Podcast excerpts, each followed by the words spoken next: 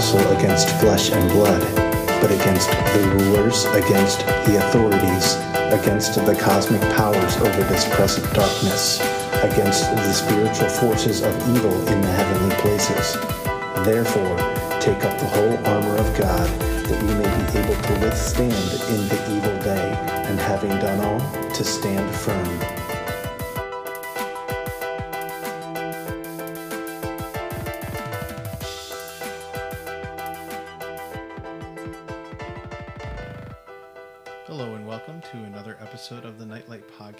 This is your host, Micah. Um, I know it's been a while since I've put an episode out, so thank you for your patience. Tonight is going to be the testimony of my wife Hillary and I's marriage and what God's done in our life. Also, as a side note, before we get started, I don't know if many of you listen all the way to the end of the podcast, but I always have some original music that I just like to throw together at the end. And if you do listen far enough to listen to it, um, I would appreciate your feedback to see if you like it or if you don't. You can contact me at nightlightpodcast at yahoo.com. That's night with a K. And anyway, with no further ado, we're going to get into tonight's uh, episode. So I'm going to ask Hillary to start off by sharing a little bit about her own personal testimony. Hello, everyone. So, I grew up in a Christian home with a Christian family, a broken Christian family, but a Christian family. When I was growing up, I felt unwanted and I had a lot of insecurities.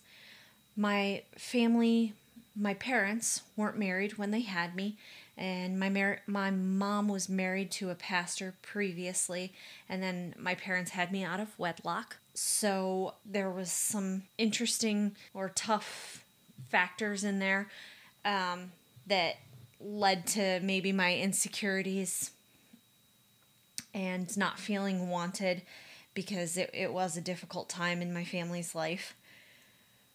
So, growing up with that, I had a bad self image and I tried to uh, um, just seek people's approval and their love. And I also was anorexic for a while, bulimic, anorexic, because I just had that bad self image. Like I had to be the best. And my family growing up is was very tough. They still are pretty tough. But I also tried to hide all my insecurities behind that tough wall that I had built. So I carried that throughout my teenage years and then I met Micah in college. And when I met him, I still had those insecurities, but I covered them with my and I covered them with my crazy attitude, my my wildness, my outgoingness, right? Yeah, it's always we always cover what we see in ourselves that we don't like our insecurities with something. Like with me it, it was a like being funny or acting goofy. That's how i am. And a sense of humor is not bad but that's can be a mask. It can be used to cover up what the hurts that you're holding inside. So when i met micah i still had all those insecurities and we had a relationship and we started off things in the wrong way again through seeking approval and through wanting somebody to want us and to feel needed because we just because we grew up in Christian homes we didn't always direct our approval towards God. We directed it to people and we didn't know how to let God be our center, our everything, the one who we wanted to dive into. So we kind of dove into each other um, and just had a relationship and not a godly one, but we had a relationship. And then Micah asked me to marry him, and I didn't know what my family would say because Micah and I had only known each other through the school year, but I said yes anyway because I thought that that would fix everything that I wanted. I thought, well, I'll be able to love somebody, somebody will love me. And I really do like this guy. Like, he's a great guy. He's a pastor's son. He's everything I want. He'll be everything my parents want. So I went for that. Yeah, so I mean, I'll kind of share my testimony and put that on pause for a minute so we can kind of converge at the same point.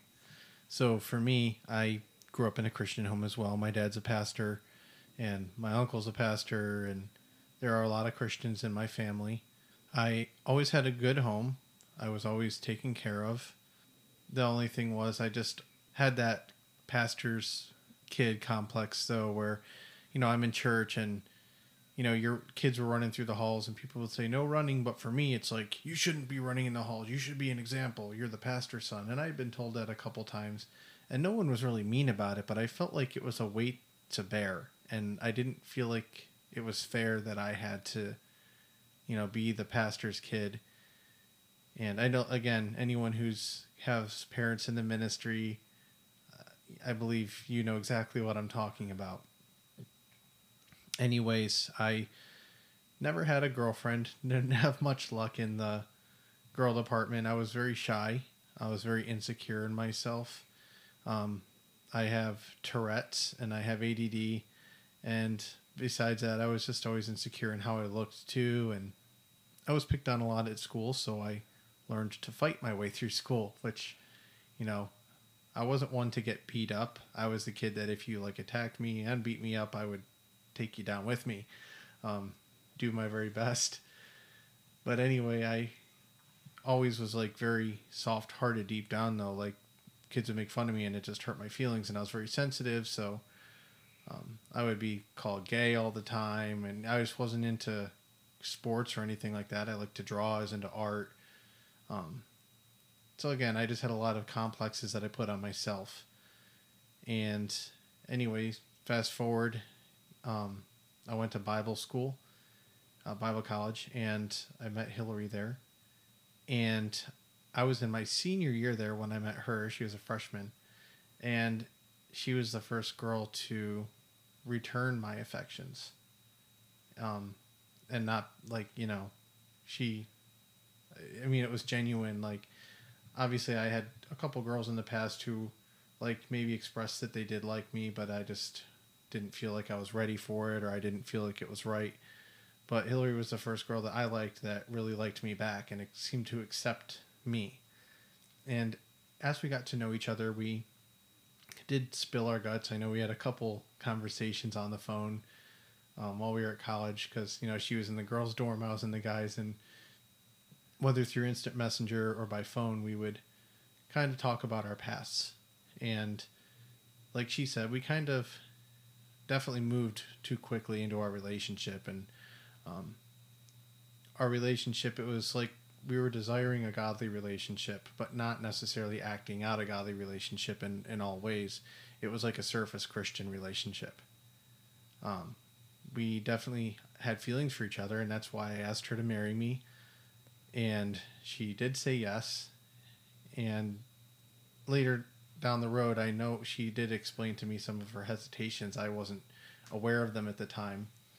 Um, but you know, so basically, when we came into marriage, and I should also add too that for most of my younger life, I had a, a pornography addiction, and a lot of that was born out of just not feeling accepted and you know, again, not ever having a girlfriend or feeling like I couldn't get a girlfriend. So I was like, I felt like pornography, I could look from a distance and those girls on the screen wouldn't reject me. They wouldn't make fun of me. They were just there, which is wrong. It's lust, it's fornication, it's um, not real. It's a fake, it's like a fake relationship. And I think guys fall into that where they, you know, they can feel a, connection with someone on the screen, even though those girls don't know you, they don't care about you. All they care about is money, and they're also carrying a lot of their own hurts as well. And that's why another reason why pornography is not healthy at all. There's many reasons. Um, but anyways, back to me asking Hillary for marriage.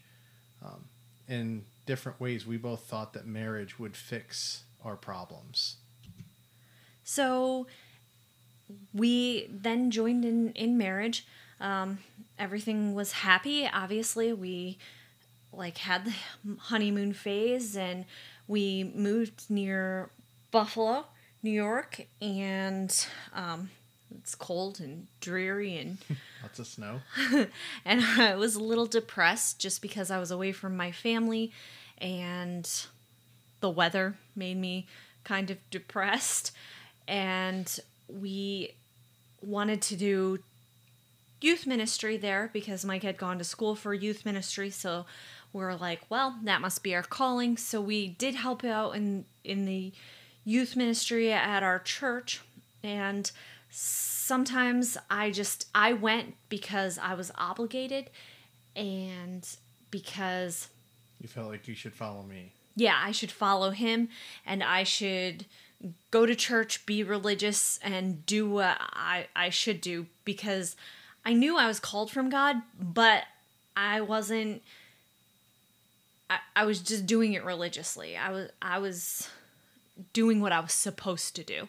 And sometimes it was hard because Micah didn't want to do it all the time. And it was frustrating for me. Because I, I also felt obligated. Like, originally, I actually wanted to go to like graphic design school. Like, that was what I liked. I liked video games and anime, and I loved to draw.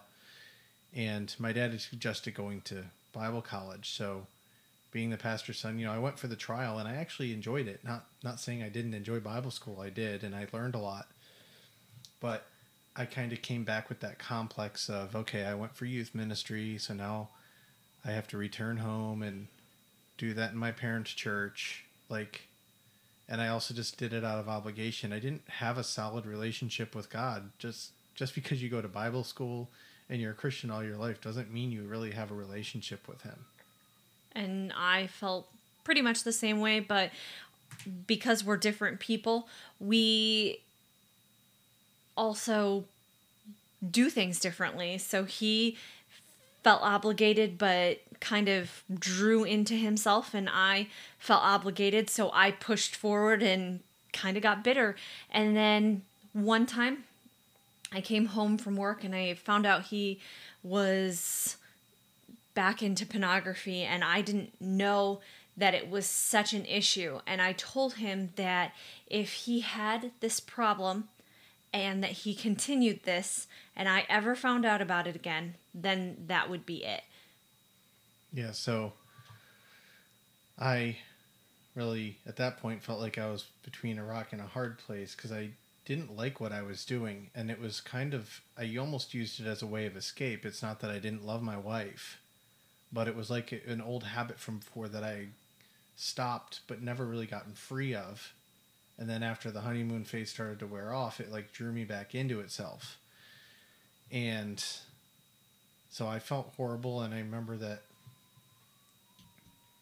Hillary and I talked it over and we cried. She cried. I cried.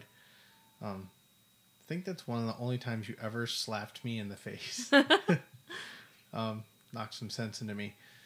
Apparently, it didn't take though. Um, but anyway, she had told me if you ever do this again, I won't be with you anymore. And so I really took that to heart because I'm like, I've been rejected my whole life, and now I have to act good so I'm not rejected again. So for a while, I I did stop, and we ended up moving from Buffalo. Not long after that, back to northern Pennsylvania, where Hillary's from and lives near her family. And during that time, I was ended up pastoring a church.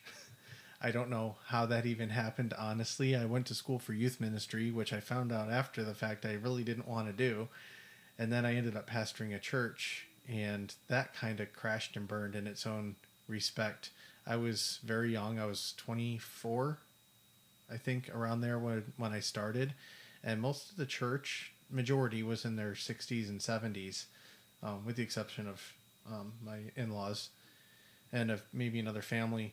But, you know, they brought me in and I just was kind of in over my head, but I learned how to play the part.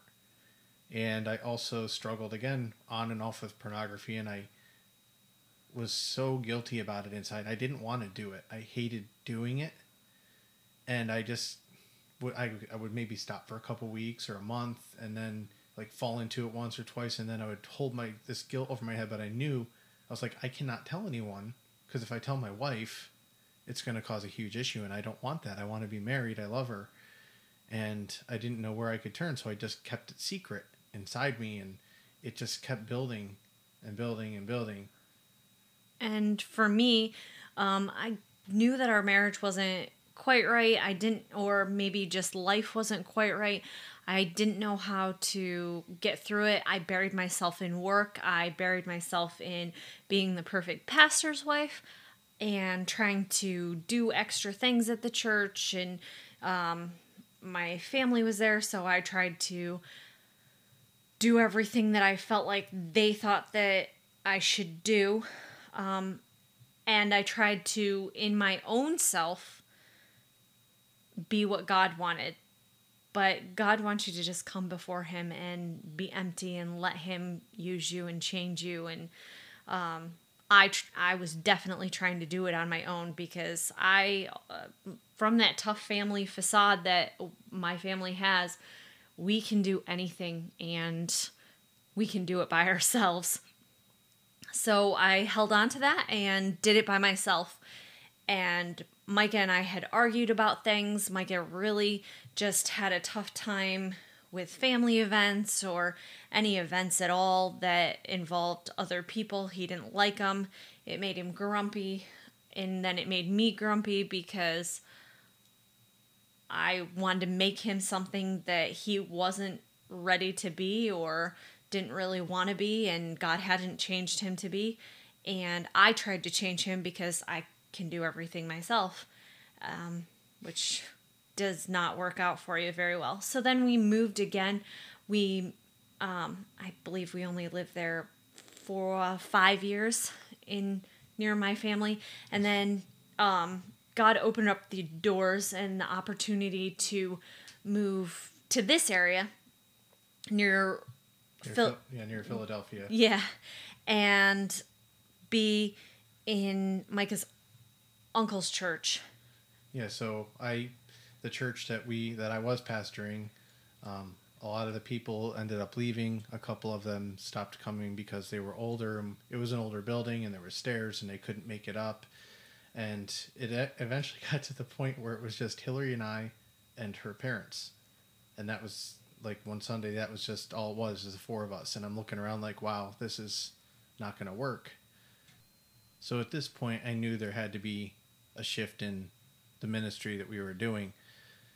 So her parents had a different focus on their hearts um, than we had. So because there was like a, I don't want to call it a division because it wasn't like we were angry at each other. We just couldn't agree on what to use the church building for. So an opportunity opened up down near Philadelphia um, at my uncle's work because he works besides being a pastor. And uh, I moved down there. We both did because it was a good job opportunity compared to what I had, paying a whole lot more. And he told us that we could be involved in his church and help out. So we moved. And uh, that was the whole next chapter. And this is where it gets really good, or you could say really bad. But it ended up being really good because this is where um, God led us for our time of testing.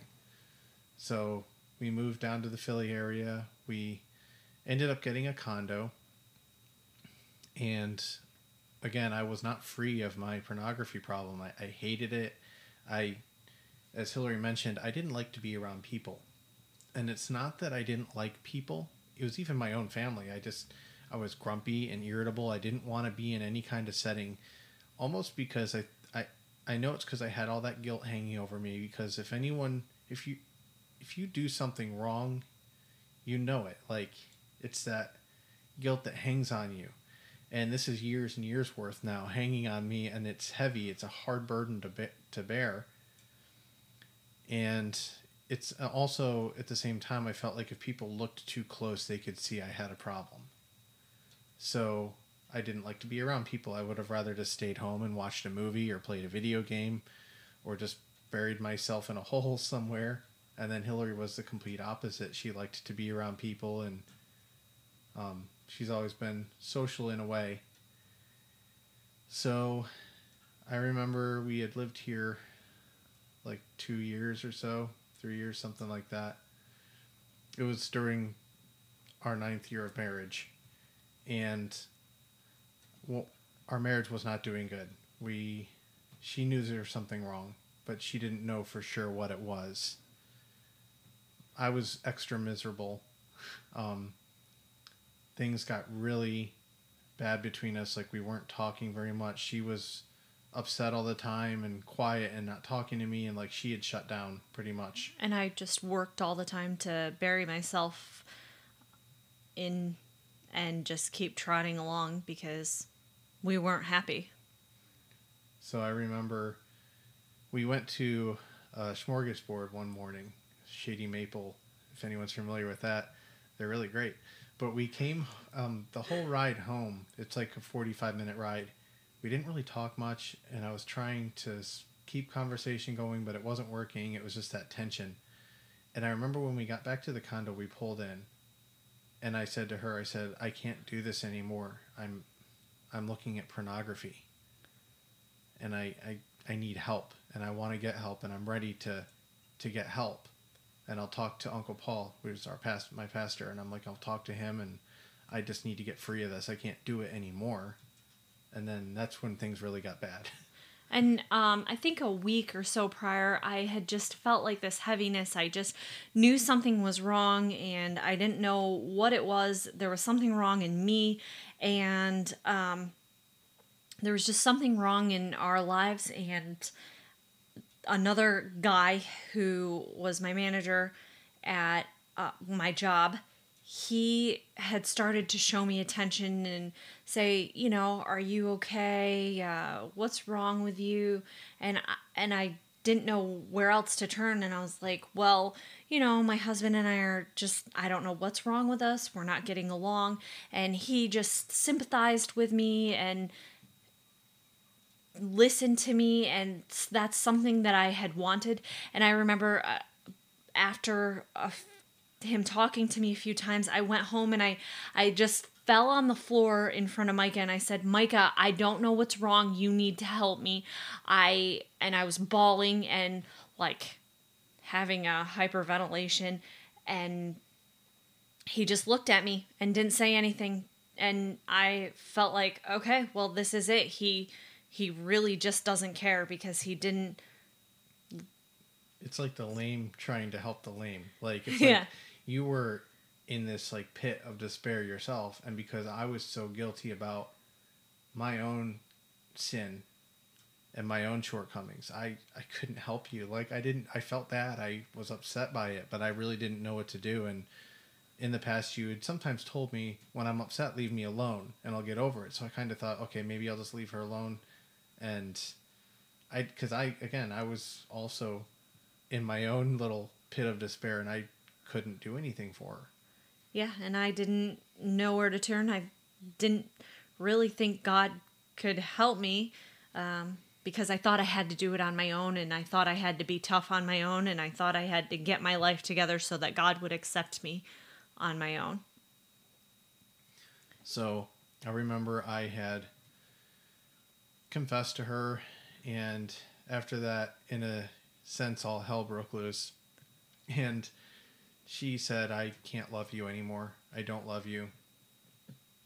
And that's what I had been afraid to hear, those words. That's what. And I tried my best to fix it. I actually went to my uncle and I told him, and I called up Hillary's parents and I told them, and I, I told like everybody who is you know important in my life this is what i'm struggling with and i need help. And so um, our pastor offered to counsel us a little bit and we went over to his house a couple times and i was really like i actually started to feel better. I feel i feel bad because like she was feeling worse but i was actually starting to feel better because i had confessed my sin and I felt, wow, I'm not bearing this secret anymore. It's out in the open now that it's out. And that's actually when God started to work on me. But it got a little more intense after that point. So I let the root of bitterness take root in my life and I hardened my heart against everything, hardened my heart against God, hardened my heart against Micah.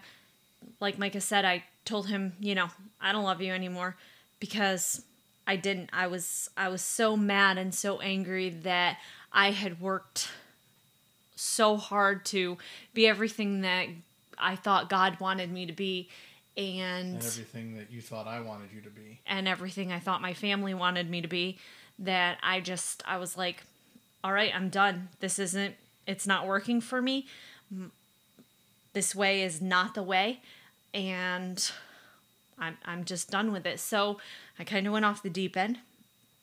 This guy who had been talking to me said that he had feelings for me and so I was like, okay, this is my way out. I can get out of this. And because of that, I decided that I wanted to move out of the condo that Micah and I had shared. Micah and I kind of lived in the same house for a couple months as strangers. Yeah, as strangers. I'd come in, I'd make dinner. I didn't care if I made dinner for him. I felt cordial enough to make dinner and I made sure he had money. I told him to get his money together because he had to fend for himself after that.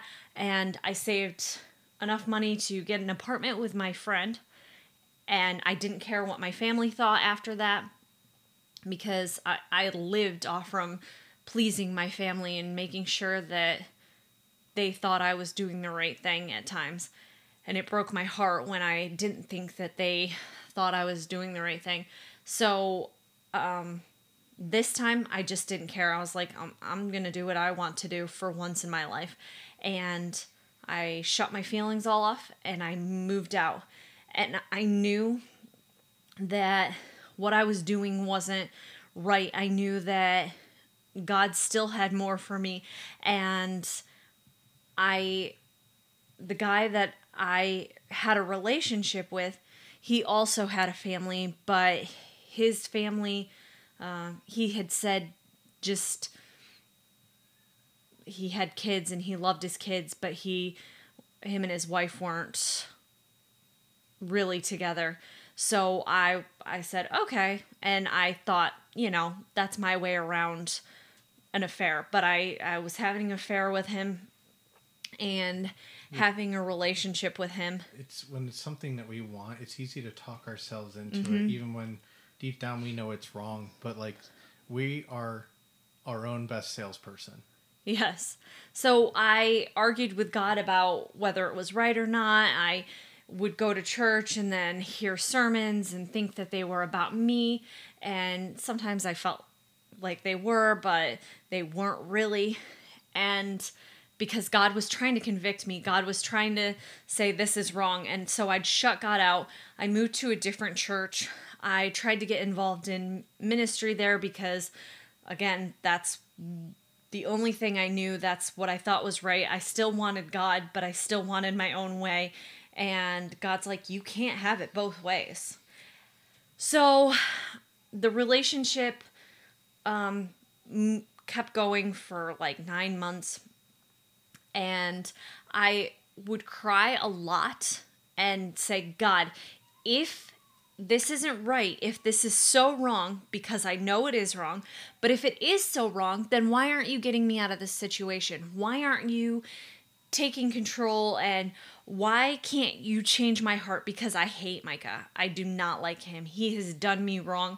He has broken me and I will never love him again. So if you want me to love him, then you're going to have to change my heart. And uh, right now I'm not really willing. I didn't really want that in my life. So I, I'd say, God, get me out of the situation. I'd cry and then I'd go through everything again and try to make myself better. And Micah and I had been married for nine years prior to this. And quite honestly, we didn't think we could have children. We hadn't tried to have children, but we hadn't not tried to have children. So um, I'm like, well, I can't have kids. And in my relationship with this other guy, all of a sudden, I found myself being pregnant. And I'm like, okay, God, so this is your way of getting me out, finally. And I was like, I'm going to have a baby. And I don't know what to do. And so this guy, he said that he would be kicked out of his house. So he came and he lived with me for a couple of days. Um, and I, I knew in my heart that it wasn't going to work. It was still very hard because I was emotionally attached to him at this point. And God goes, "Here, I'm going to I'm going to I'm going to take care of it. I'm going to fix it." And I remember saying to God at one point in this, "God, just leave me alone. I don't want anything to do with you. Let me go on to my own devices." But it does say in the Bible that um, he creates vessels for good and vessels for evil, and I can't remember right yeah, now. Vessels of honor and vessels of dishonor, but even a dishonorable vessel can be made honorable. Made honorable, mm-hmm. and also it kind of reminds me of how God will leave the ninety-nine to go after the one who wanders away. Yes, and God just totally did that for me. He totally came after me, and with everything that he could, he came after me. And so um, my heart was broken and I was pregnant and I was like, okay, here we go. I'm going to do this on my own. I'm going to get my life together. And for the sake of this child, I will raise it the correct way. Um, we will go to church. We, we will be a godly mom and child. So during all that, I was left alone to fend for myself, and honestly, I didn't know how to do it. I had, you know, been used to my wife cooking for me and cleaning, and honestly, it was unfair because, again, because of my guilt and my the bad that I was doing, my sin, I didn't really help her around the house. I didn't really clean. I didn't do dishes hardly. I kind of just sat around like a lazy bum and got fat and you know, it was just not what a husband should be. So when she moved out, that utterly, like, just broke me. And I had a feeling it was coming, but when it finally happened, I remember um, she told me that she was going to move out on this specific day. And I had gone to church that morning.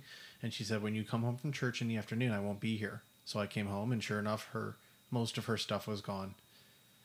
So from that point on, there was a few times where I almost killed myself. I was going to shoot myself in the head and just end it and be done with everything. And I was like, God, you know, I confessed my sin. I'm coming clean. Like, why? Even though deep down I knew why, this is consequences of sin. Just because we, sometimes, you know, just because we say we're sorry it doesn't mean we're not forgiven, but it doesn't always save you from the consequences because God's work had not been finished yet. So I just started to pray. Um, I got counsel and I prayed and I prayed and I had never prayed so much and I started praying for Hillary and asking God to help change me.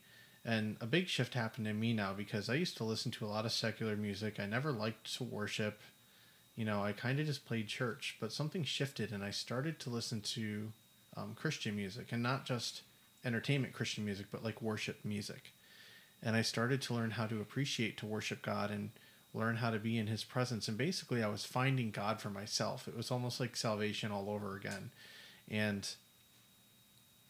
I just let God change my heart. And little by little, things in my life were changing. I suddenly because I didn't have anyone at home, I loved being around people. I craved to be around people. And to be completely honest, I didn't like being home alone by myself. So um, when I wasn't working, I found myself uh, frequently going to Starbucks just because I would sit there and draw and get away. So I wasn't home alone and I could be around people. And I would also be at church a lot. And I started to run and exercise and um, I slimmed down quite a bit. partially because of depression and partially because of exercise because it kind of helped clear my head to get out and to run and to jog and just um, that also served as alone time with God too, just being out in nature. So time wore on, and I would say God, like, so. Let me back up a minute. I remember I talked to my dad one morning early on in all this, and he said, "Micah, I have a word for you." He said, "Hillary is going to reject you for a season, but then in another season, she's going to come around." And I thought, you know, he's my dad. He's just trying to spare my feelings. I mean, that would be nice. Um, and then a guy I work with, Rodney, one of my friends, he told me everything's going to be okay. You know, I just kept getting these little confirmations from people, but at the same time, it's kind of like if somebody dies, you know, or you're, people are like, "Oh, I'm so sorry," and you know, when you're in that role of the victim or the or the person being hurt, you just think that people are trying to make you feel better. But I know that each of these people was very sincere in what they were saying. And so I would pray. And I remember saying, God, are when are Hillary and I going to be back together? Like, is this ever going to happen? Like, and I remember God saying, it's going to get worse. Like this voice in my heart. And I didn't want to believe it. I'm like, no, it's the devil. He's, but I found out it wasn't the devil. It was the Holy Spirit. And he was telling me, listen, it, the pain is going to get worse. And it did. And every time I, over the coming months, I would pray. And then Hillary would like do something else or say something else to me to break my heart even more because we would still co- keep in communication a little bit over the phone. And uh, I remember finally, as we were about five months into our separation, six months in, she told me that she was pregnant.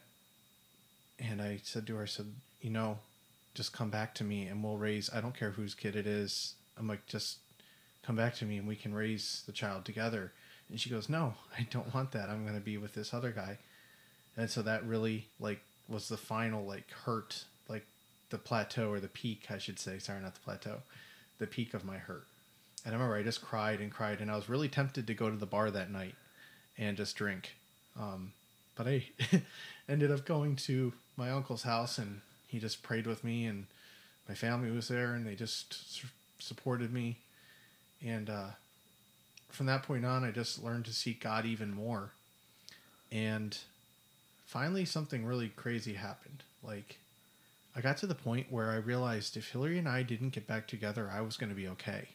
I still loved her to death and I wanted to be with her. Um, and I did every time I had an opportunity, I would just show Jesus to her the best I knew how because God was changing me. And I think she started to see that, but she didn't want to admit it because and I yeah, and I absolutely. was yeah, and I wasn't even because change sometimes comes slow, and even you don't realize the change that's happened. So, um, I finally, I remember I told her one day because we were still talking on and off. I don't know why she talked to me still, but I said, "Listen, Hillary, I I can't do this anymore. I can't talk to you. I either need to, we either need to start working on being together again, or." You need to just leave me alone because talking to you is so hard on my heart and I love you you know but we need to figure out what's going on here because it's like just toying with me so. So, um, I was fine with still with not talking to him, but I think I had to give him like insurance money every month, so I would just drop it off after he had said that a couple of times, and then, um, I had some gallbladder issues because of my pregnancy, and I just didn't know what to do, and Micah and I were talking for some reason because of my gallbladder issues. I Yeah, it can't was- really remember what happened there. I was eating dinner alone in Da Vinci's and um, you call you were texting me and you said that you were having gallbladder issues because I had actually helped you find a car because you needed a car so we interacted a little bit but not much and then you mentioned that your gallbladder was acting up and that it was very painful so I offered to bring you some natural remedy stuff And I said, yeah, because I had nobody else to bring it to me. My roommate um, was at work and I couldn't really drive because I was doubled over in pain. So Micah came and he brought me some stuff for my gallbladder, but my attack got worse. So I went to the hospital. I actually drove myself the first time and um, I was able to tell Micah about it and we kind of laughed it off. But then I had another gallbladder attack and I saw Micah's change more every time I interacted with him.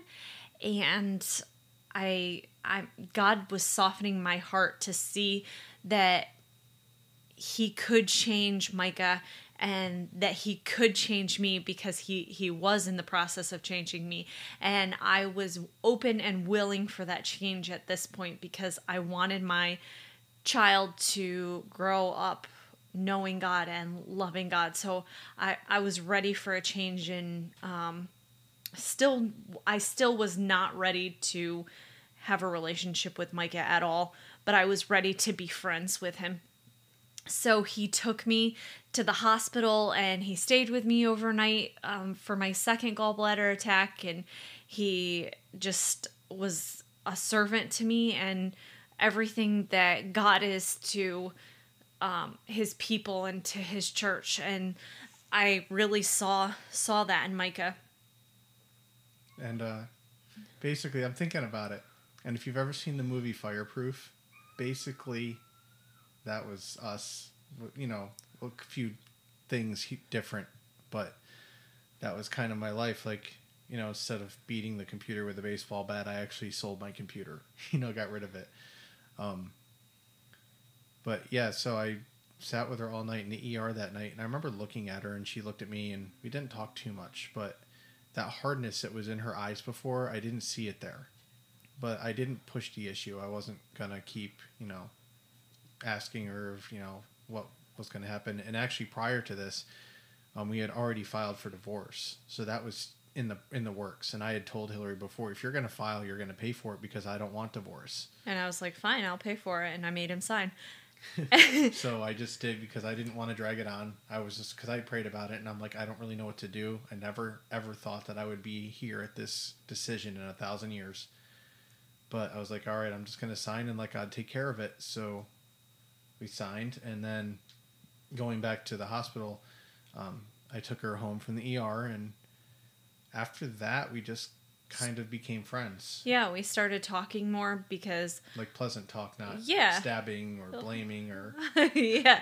So we started having good conversations and um, talking about music. I went to his condo and we had played music together because that's that's our common interest, I guess, is because I because during this time actually I I'd started to lead worship at church and I never ever did that before. Never sang in front of people, and that was a big part of the change in my heart. Is I actually enjoyed worshiping God now. I enjoyed music I never had before in my whole life.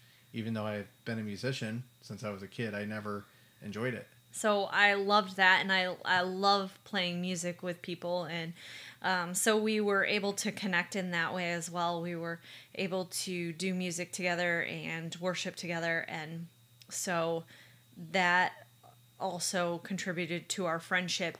And then I had to go to my parents a couple of times, so I asked Mike if he wanted to go with me.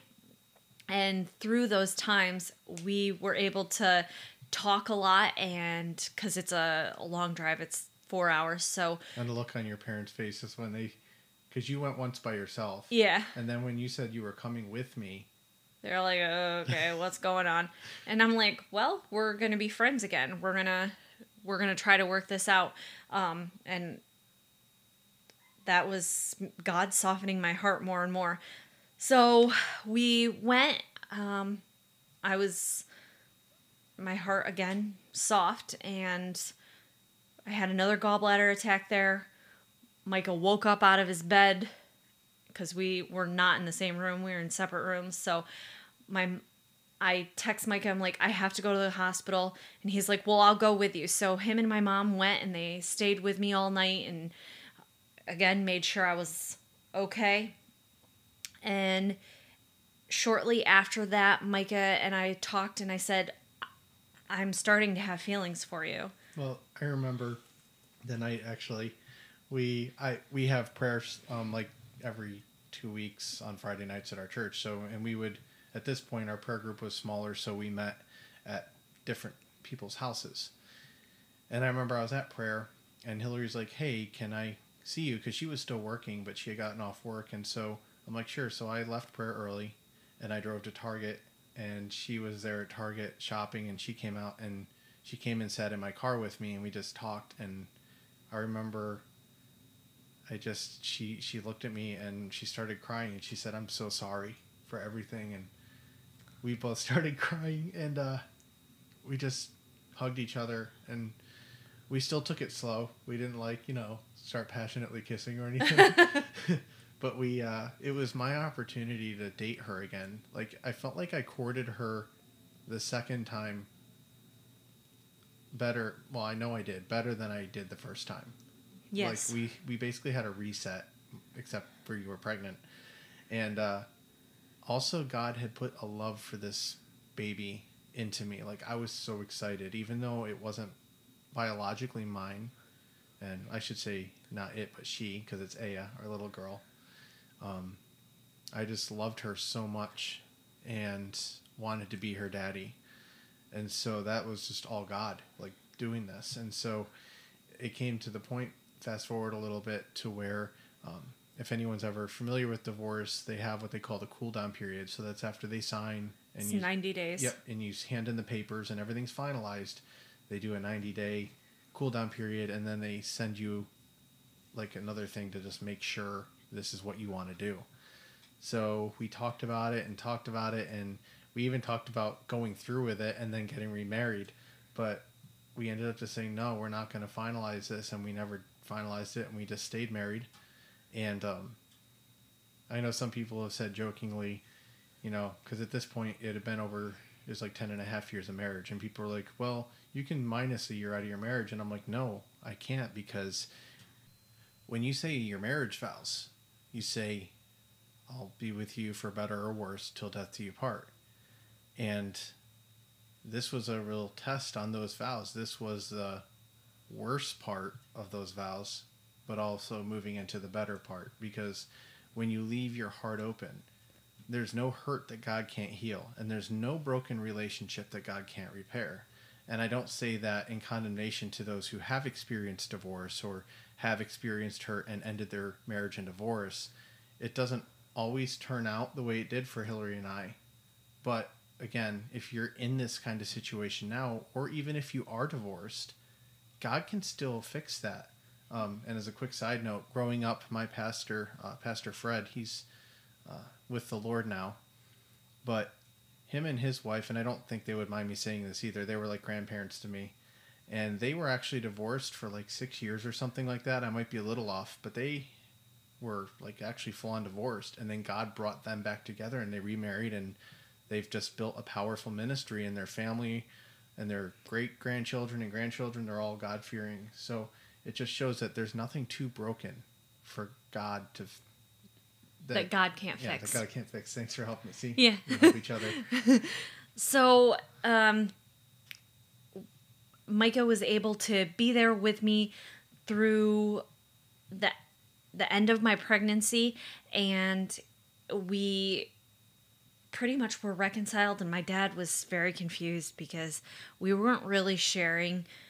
um Not sharing too much too soon with everyone. Yeah, because we wanted. I I was still not confident that God had finished working, um, and it was just kind of it was just a scary time for me. So I and I was still broken and still reserved. So I, I said, "Well, we may be together. I'm thinking we are going to be together, but let me just wait a couple more months until after A is born, and then I, I would love for Micah to raise Aya because he's changed and he's a godly man, and I know that God could use us if if we allowed it.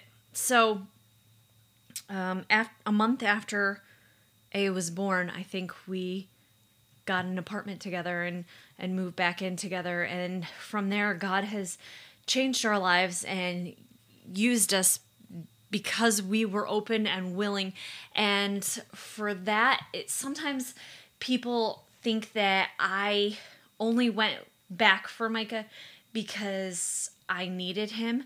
But again i didn't need him. I I wanted him. That's what changed in my heart. I, I didn't need him. I didn't need another person for the first time in my life because God had changed um, and it was changing my insecurities. I, I lost a, a lot of insecurities. I still definitely have some, as do most people. But I lost a lot of insecurities in that aspect is I don't need him but not because my heart is hard or heart is hard, mm-hmm. but because I I I I have God and God is my everything at this point. And so I wanted Micah and I wanted that relationship and I wanted us to be together and um I wanted us to work it out and that's what changed in my life. It wasn't uh, I need him because I'm an insufficient human without a guy. I want him because God wants us to be together and God wants our two as one to be complete.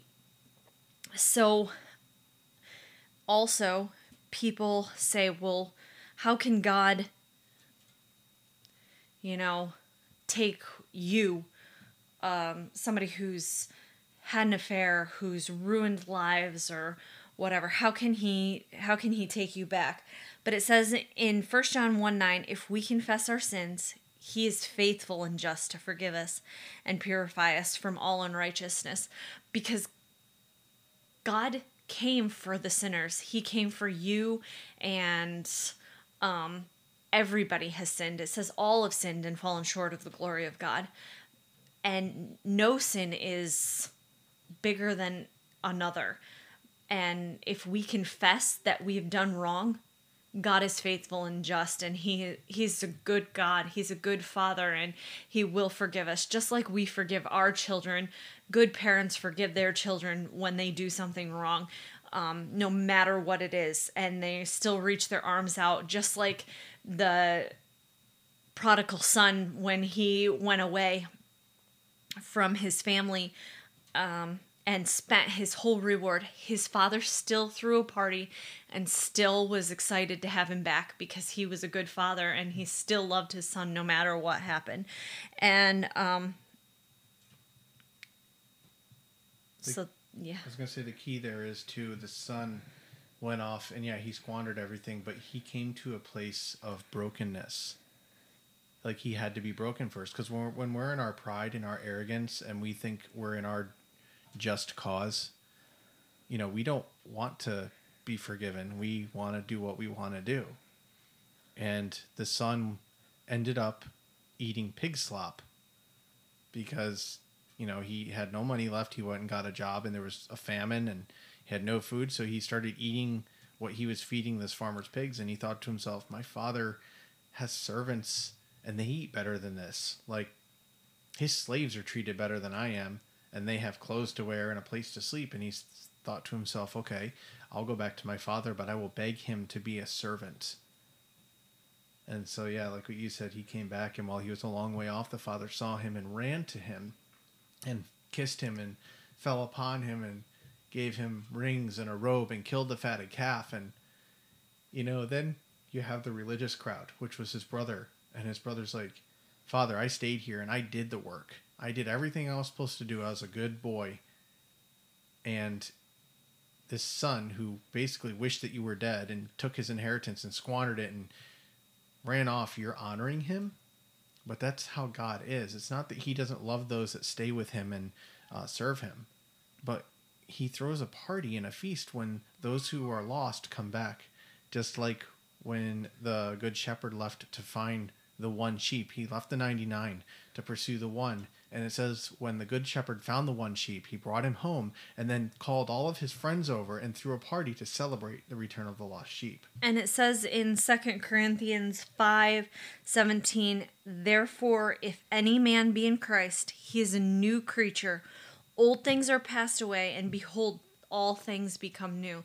And that means that if you put away what you have done before, and you ask God to change you and reconcile you to Himself, you are a new creature and everything that you had done before is wiped clean. God God forgets all those sins that you had had previously and you just need to continue to walk in him and learn from him and change your thinking and not in yourself, but you let God do it.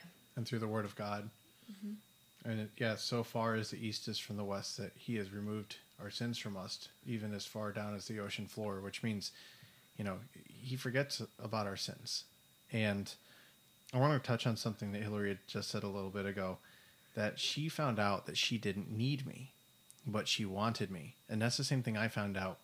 When she left me, I thought I needed her. I thought I needed a wife. I needed a woman to make me a man. Through that whole separation, we were separated for about nine months. And I realized I don't need her. What I really need is God. And it's the same thing with God. He doesn't need us, He wants us. That's the whole point of the free will. He wants us to choose him and wants us to love him. Just as again, I didn't I realized I didn't need Hillary, but I wanted her to love me because I loved her. And even if she decided not to choose me again, it didn't mean that I wouldn't love her anymore. Or yeah, it, meant I would still continue to love her. And I want to reference something really quick too. Um, there was a series of books called the Circle series by Ted Dekker, and I would recommend it as reading, especially if you're into like a little bit of sci-fi and fantasy, but you also love the Word of God. Um, but there's a part in it where they're talking about Elyon, which is their word for God in the book, and they t- and when they talk about him, they reference uh, something called the Great Romance, and in that they say he, being Elyon, he chooses, he pursues, he woos, he protects, and he lavishes. excuse me, I get choked up. Um, because that's how God is with us. He chooses us, even if we don't choose Him, and then He pursues us, and then He rescues us from our depravity, from our sin, and then He woos us back to Him, and He protects us, and then He lavishes us. And um, I'm not saying I'm I'm not a good man. I'm just saved by God. But this is I got to experience being Jesus to Hillary because I chose her.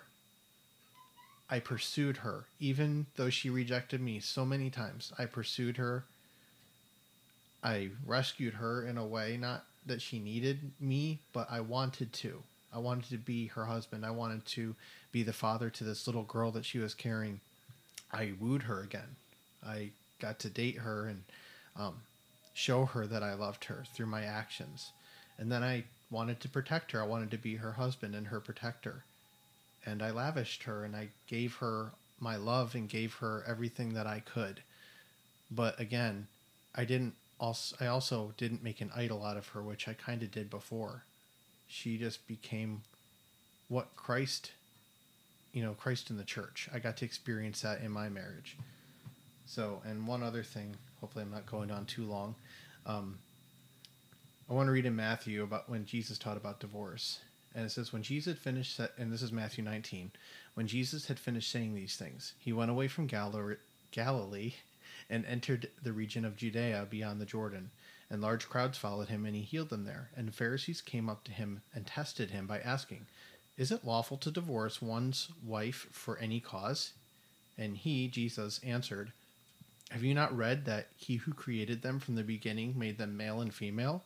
and said, Therefore a man shall leave his father and mother and hold fast to his wife, and the two shall become one flesh. So they are no longer two, but are one. What therefore God has joined together, let not man separate. Then they said to him, Why then did Moses command one to give a certificate of divorce and send her away? And Jesus said, Because of your hardness of heart, Moses allowed you to divorce your wives, but from the beginning it was not so. And I say to you, whoever divorces his wife except for sexual immorality and marries another commits adultery. And the disciples said to him, If such is the case of a man with his wife, it is better not to marry. But he said to them, Not everyone can receive this saying, but only those to whom it is given. For there are eunuchs who have been so from birth, and there are eunuchs who have been made eunuchs by men, and there are eunuchs who have been made themselves eunuchs for the sake of the kingdom of heaven. Let the one who is able to receive this receive it. what I really pulled out of that passage is yeah, Jesus did say that sexual immorality is a cause for divorce. But I want to focus on something that he said prior to that. Because of the hardness of your hearts, Moses allowed you to divorce your wives. Again, if you are listening to this and you've been in a similar situation and you're divorced, I'm not condemning you. But I learned how to soften my heart and to forgive. And Hillary also, through her trial, learned how to have her heart softened and learned how to forgive. And it shows that because our hearts were not hard and we both allowed God to work in us, He was able to restore our marriage. Again, I know there's situations where a divorce happens and then the other partner leaves and then marries someone right away and maybe remarriage isn't possible I've heard all kinds of crazy stories and testimonies. And again, I'm not saying that everyone will get back together, but the takeaway I want to give is that God will make you whole. If you felt like you've been torn into, because it says here that the two become one flesh when they're married. And if you've experienced this where you're divorced and you feel like you've been torn and there's just no hope, hope in God. Because even if you don't get back with your partner and something prevents that, God can still make you whole where you realize that He is your everything and He is all you need. So I kind of want to, I guess I'll end there. Hillary, do you have any last remarks before we end the episode? I don't. Okay. Well, Hillary, thank you for being on tonight. And thanks for having me. This was, uh, we're both like half in tears here because um, I always get emotional when we talk about it because I, I love what God has done for us. And I'm not ashamed. I know neither of us are to share our testimony. Some no. people might be a little uncomfortable with like, you know, you're you're sharing all this. It's like, yeah, because this is God's glory. This is mm. his victory. It's not yes. ours. Amen. And uh, again, we're not perfect people, but we love God and we're doing our best to serve him. And um, our little girl Aya now is like three and a half.